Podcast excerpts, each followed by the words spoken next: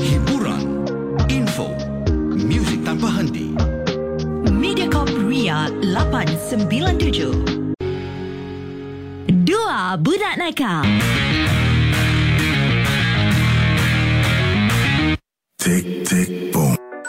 Buncit salah Tak buncit salah. Muka berseri orang. Cik Zuhairi ni pun berseri muka dia. Seri. Tapi tak Tapi ambil bukan mengandung. Macam saya Boncit perut. Tapi bukan mengandung. Ya. Ah, Kita Kota akan dengar. nanti kat public MRT Kasih tempat duduk. Ah, tu okey. Tu okey. Tapi kalau Ah. saya macam mana Ada orang kasih tempat duduk? Eh Nampak tua Apalah. Redha je lah Nampak tua. Gaji lah apa sangat Tak apalah. Tak kasih tempat Sebab- duduk pun jadilah. Sebab Zuhairi kat poster tu Sebab ada Awak Ada kecederaan. Awak mengandung. Mungkin. Eh, Atau awak dia tua sini. Warga tua. Jadi saya rasa paling dekat ialah tua. Tua lah eh. Bersama Niti by Zura Dan Zuhairi Idris. Setiap Isnin hingga Jumaat 6 hingga 10 pagi. Hanya di Ria 897 Ria 897 Menemani anda sepanjang hari Muat turun aplikasi Mi Listen Atau dengar kami di milisten.sg Ria 897. Ria, Ria, Ria 897. Muat turun aplikasi Mi Listen atau dengar kami di millicent.sg.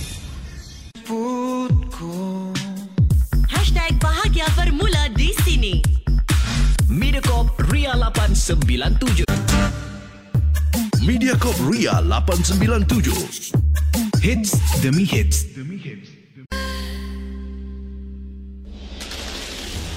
Misteri Jam 12 Gerun Malam hantarkan kisah-kisah misteri anda menerusi alamat email mj12 at mediacorp.com.sg di WhatsApp Ria 97868464 rancangan 1 jam setiap Isnin hingga Jumaat. Misteri Jam 12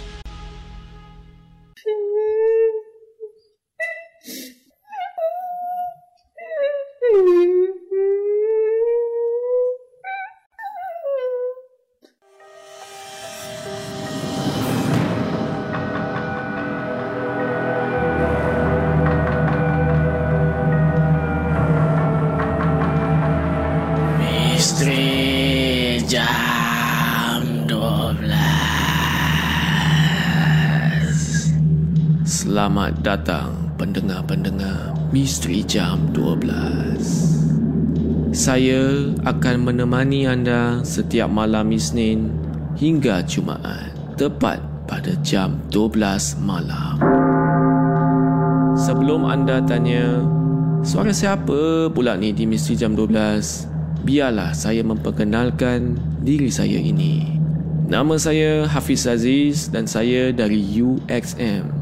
UXM adalah YouTuber di Singapura yang membuat konten-konten seram di YouTube. Dan kali ini saya teruja sangat untuk kongsikan kisah-kisah dan pengalaman seram kepada pendengar Misteri Jam 12 Gerun Malam. Sebelum saya bermula, saya ingin ingatkan kepada anda semua, jangan mudah percaya atau terbawa-bawa dengan kisah yang saya akan ketengahkan nanti. Dan ambillah kisah-kisah ini sebagai satu hiburan sahaja. Pada malam ini, kami ada Laili yang akan kongsikan kisahnya yang menyeramkan. Seram atau tidak kita tak tahu lagi. Jadi, dengarkanlah kisah daripada Laili.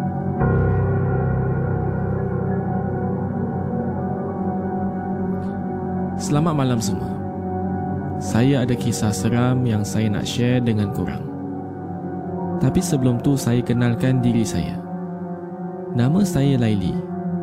Saya ni berumur 27 tahun. Dan baru sahaja kahwin. Lebih kurang dalam 4 bulan. Dan biasalah, kalau orang yang baru kahwin ni, mesti rumah banyak benda yang tak lengkap lagi. Antaranya rumah saya ni tak ada mesin basuh. Tak ada washing machine lah. Jadi saya dan suami akan pergi setiap minggu ke Dobi sebab kami nak basuh baju yang dah banyak dah. Berlaku pada kami satu hari ni. Kami dua-dua kena outstation. Kami bekerja di sebuah company yang sama. Cuma beza dalam department sahaja. Kemudian kami pergi ke outstation dan kami bawa memang banyak baju.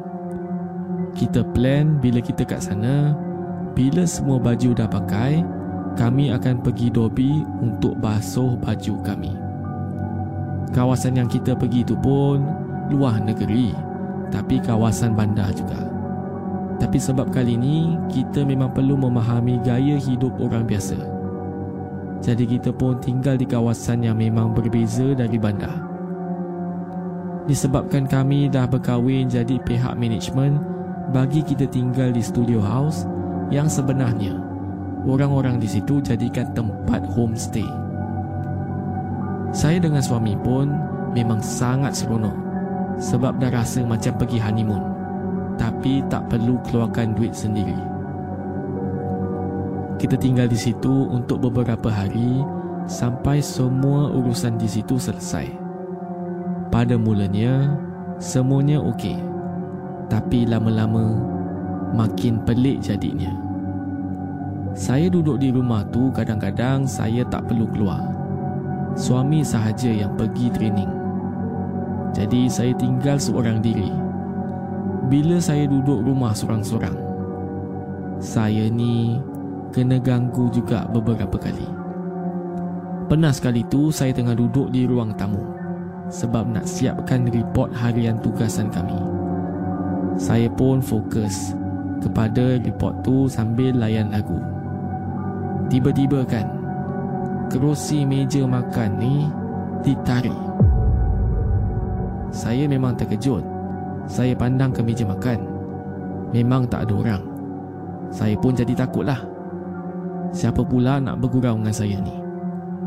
Saya pun bangun, tolak semula kerusi itu. Bila saya dah berdiri dah di tepi meja makan, Tiba-tiba saya dengar seperti ada orang lari di atas. Bunyi dia seperti ada budak-budak sedang berlari. Saya jadi lagi takut. Apa benda ni? Saya pun memang tak nak layan lah. Saya pun saya pun memang tak nak layan lah. Saya terus ke ruang tamu, ambil bantal dan tutup muka dan telinga saya. Sebab saya tak nak dengar apa-apa bunyi lagi. Tiba-tiba para pendengar Laili Laili Suami saya jerit panggil nama saya Sambil pegang bahu saya Eh awak ni kenapa? Saya dah ketuk pintu dari luar Dan saya masuk je awak macam ni Kenapa dengan awak? Bang, maaf bang Abang ada nampak atau dengar apa-apa tak? Suami saya tergiling kepala dia Dia cakap yang tu mungkin hayalan saya je. Saya bersungguh-sungguh ceritakan dengan suami saya dan saya minta tolong supaya dia cek rumah saya ni. Suami saya cek rumah tu memang tak ada siapa pun. Dia cakap yang mungkin saya penat. Saya pun terdiamlah. Para pendengar semua, bila dia terdiam tu, saya pun terdiam juga. Sebab siapa yang tarik kerusi tu dan juga siapa yang lari-lari kat rumah dia tu. Jadi para pendengar semua, kalau anda ingin tahu kisah selanjutnya, jangan ke mana-mana. Ikuti kisah Laidi di Misteri Jam 12 Gerun Malam.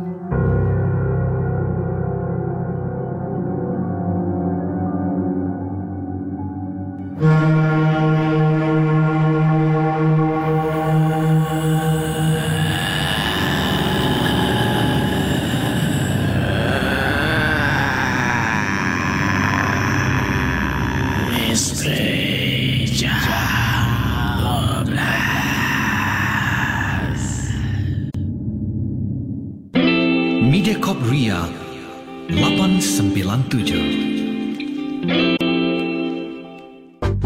Info, music, hits overload. Vibes overload.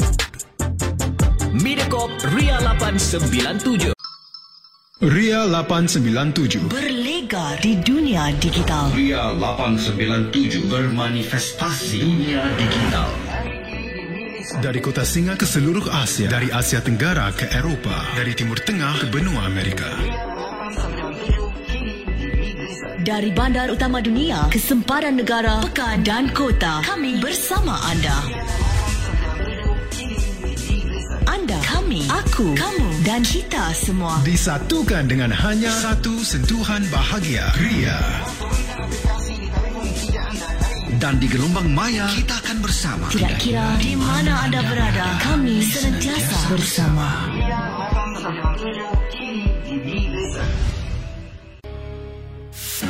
Mediacorp Ria 897. Hiburan tahap optima.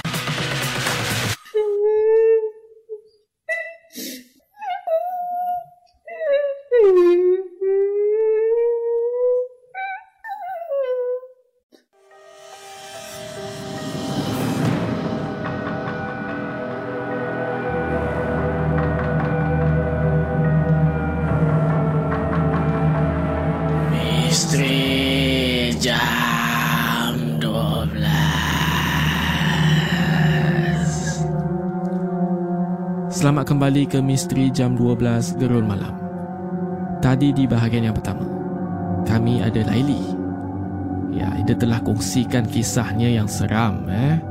Katanya Dia kena pergi outstation Di luar negeri. Mereka ni baru kahwin. Jadi, ada satu kebiasaan mereka akan pergi dobi untuk mencuci baju mereka.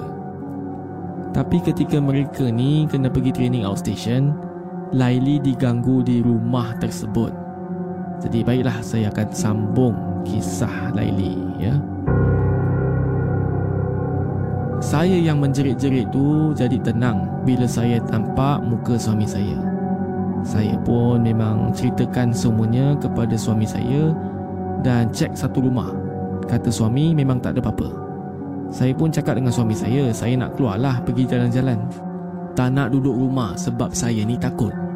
Suami saya cakap takkan nak keluar pukul 3 pagi ni.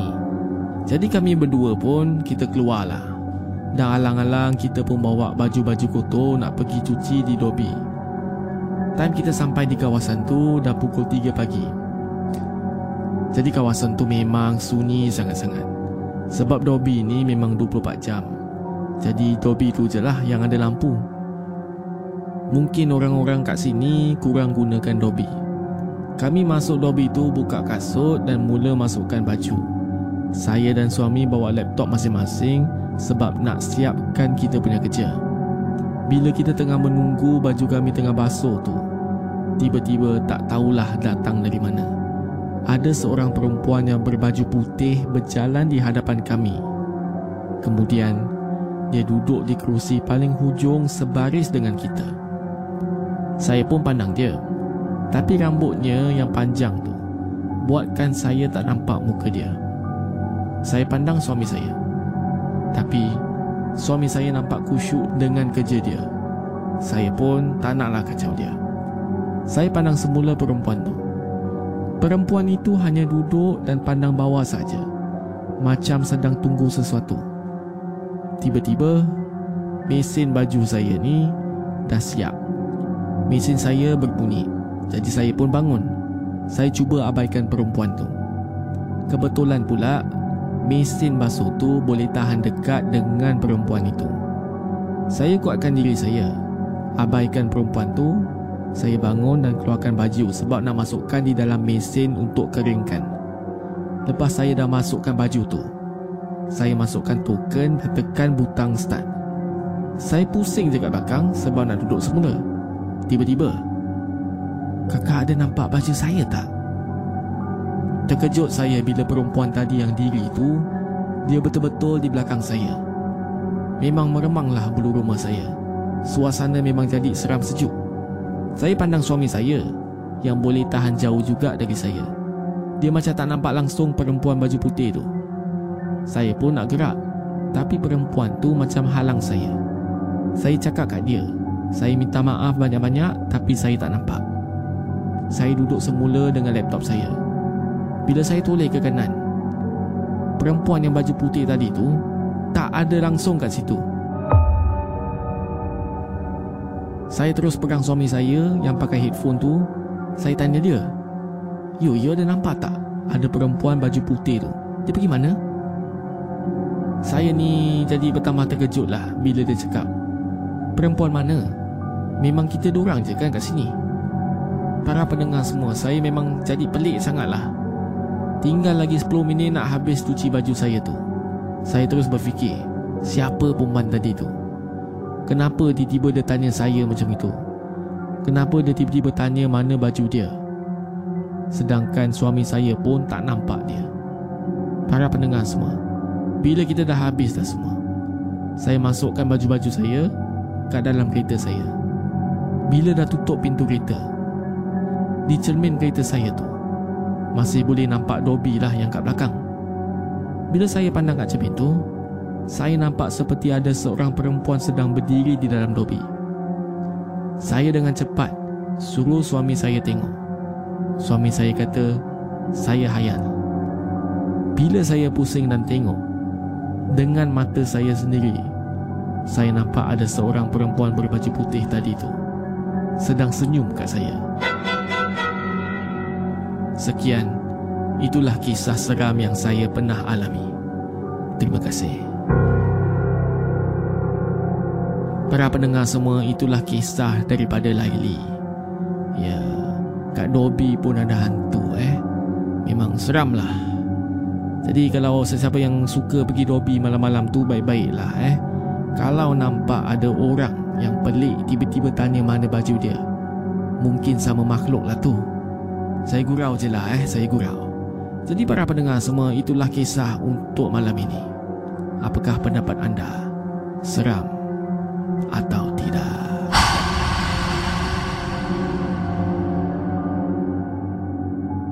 Ingin saya ingatkan lagi, jangan mudah percaya dengan kisah-kisah yang diketengahkan. Anggaplah kisah-kisah ini sebagai suatu hiburan sahaja.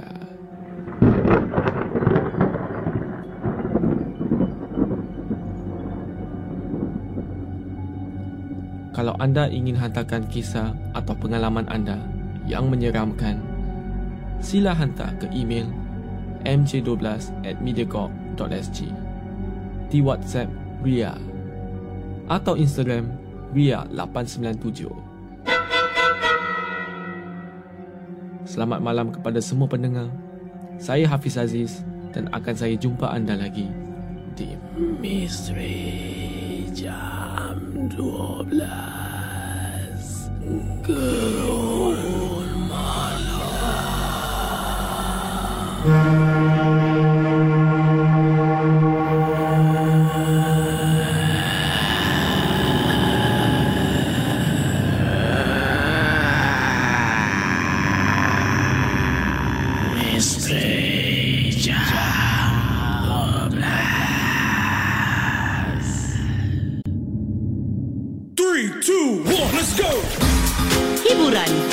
8, tahap 9, optima.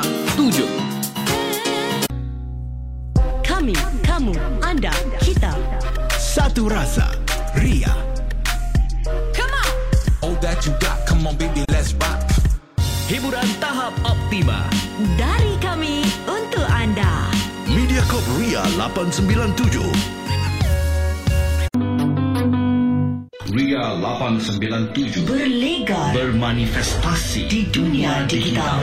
Dari kota Singa ke seluruh Asia. Dari bandar utama ke dunia, sempadan negara, pekan dan kota. Kami bersama anda. Anda, kami, aku, kamu dan kita semua. Disatukan dengan hanya satu sentuhan bahagia. Ria. Dan di gelombang maya kita akan bersama. Kami senantiasa bersama. Ria. Mediacorp Ria 897. Bahagia buat kita semua. Setiap masa. Misteri Jam 12 Gerun Malam hantarkan kisah-kisah misteri anda menerusi alamat email mj12 at mediacorp.com.sg di WhatsApp Ria 97868464 rancangan 1 jam setiap Isnin hingga Jumaat. Misteri Jam 12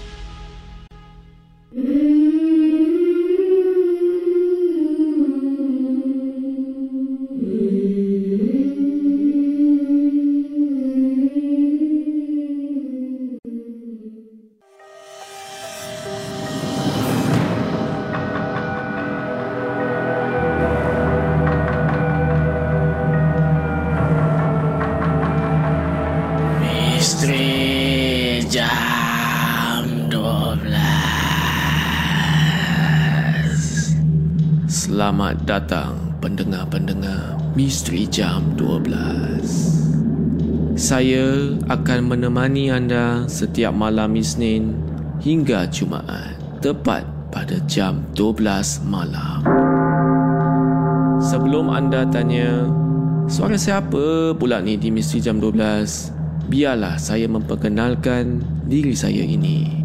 Nama saya Hafiz Aziz dan saya dari UXM. UXM adalah YouTuber di Singapura yang membuat konten-konten seram di YouTube. Dan kali ini saya teruja sangat untuk kongsikan kisah-kisah dan pengalaman seram kepada pendengar Misteri Jam 12 Gerun Malam. Sebelum saya bermula, saya ingin ingatkan kepada anda semua, jangan mudah percaya atau terbawa-bawa dengan kisah yang saya akan ketengahkan nanti. Dan ambillah kisah-kisah ini sebagai satu hiburan sahaja. Pada malam ini, kami ada Pak Su yang akan kongsikan kisahnya yang menyeramkan. Seram atau tidak kita tak tahu lagi. Jadi, dengarkanlah kisah daripada Pak Su. Hai semua, anda bersama dengan saya. Hai semua, nama saya Pak Su, umur saya 49 tahun. Saya adalah pemandu teksi yang dah berkhidmat selama 15 tahun. Kalau anda dah berada di sini mesti nak dengar cerita seram kan? Of course. Selama saya bekerja sebagai pemandu teksi, memang banyak pengalaman seram yang saya lalui. Inilah kisah saya. Pada suatu malam, saya ni memang semangat nak buat di satu kawasan. Kawasan mana? Kawasan kilang. Saya ni jenis yang tak suka ambil penumpang di tempat yang banyak bersaing. Bila saya nampak ramai taksi driver di satu kawasan yang sama, saya akan bergerak pergi ke tempat lain. Saya ni memang suka layan radio sambil membawa kereta saya ni. Saya tak sedar yang jam sudah pukul 12 suku pagi. Alang-alang esok nak cuti. Jadi saya pun overtime lah pada malam tersebut. Saya pun drive je Sambil layan lagu Sambil bawa kereta Saya pandang kanan Saya pandang kiri Tiba-tiba ada seorang penumpang yang tahan saya Tiba-tiba saya lalu ni di satu jalan yang sangat luas ya Walaupun kawasan tu nampak macam baru bina Dengan jalan yang baru Dengan apa-apa yang barulah segalanya semua yang baru Saya pun fikir Mungkin ni peluang orang-orang kat sini tahu taksi saya di kawasan tersebut. Jadi saya pun drive je lah. Bila saya sampai kat satu tempat ni, saya masuk daerah kawasan perumahan. Tapi di keliling jalanan tu, penuh dengan lalang yang tinggi. Saya pun drive aja. Tiba-tiba ada perempuan yang pakaian dia macam kakak-kakak umur dalam 28 tahun gitulah dengan beg laptop dan bertudung merah. Dia angkat tangan tahan teksi saya. Saya pun break. Saya pandang sekeliling tu. Memang kawasan tu memang tak ada apa-apa. Tak apalah bagi saya mungkin budak tu nak pergi satu tempat tapi tak ada transport. Jadi saya pun tanyalah, "Adik, adik nak pergi mana? Kenapa jalan sorang-sorang ni?" Perempuan tu menjawab, "Saya nak pergi satu tempat ni, tapi sebelum tu saya nak pergi hospital dulu sebab saya nak melawat seseorang ni." Dari tadi saya tunggu memang teksi tak lalu pun. Ha, saya pun anggukkan kepala saya dan ajak dia lah masuk kereta. Saya akan tolong dia sampai ke tempat yang dia inginkan. Perempuan tu masuk pintu penumpang di belakang dan duduk bahagian sebelah kiri. Saya memang boleh lihat di cermin pandang belakang saya. Tapi saya nampak dia penat. Saya nak tanya banyak lagi benda. Tapi saya tahan je sebab saya fikirkan dia macam nak rehat. Saya tanya dia nak pergi hospital mana. Dia cakap dengan saya, hospitalnya tak jauh dari sini. Ah, dalam hati saya, kalau macam tu, mungkin cari hospital lah. Saya pun jalan. Kita memang diam je lah dalam kereta. Saya ingat dia dah tidur dah. Jadi saya buka radio saya dan saya layan lagu-lagu. Bila saya tengah layan lagu saya di radio ni, tiba-tiba. Radio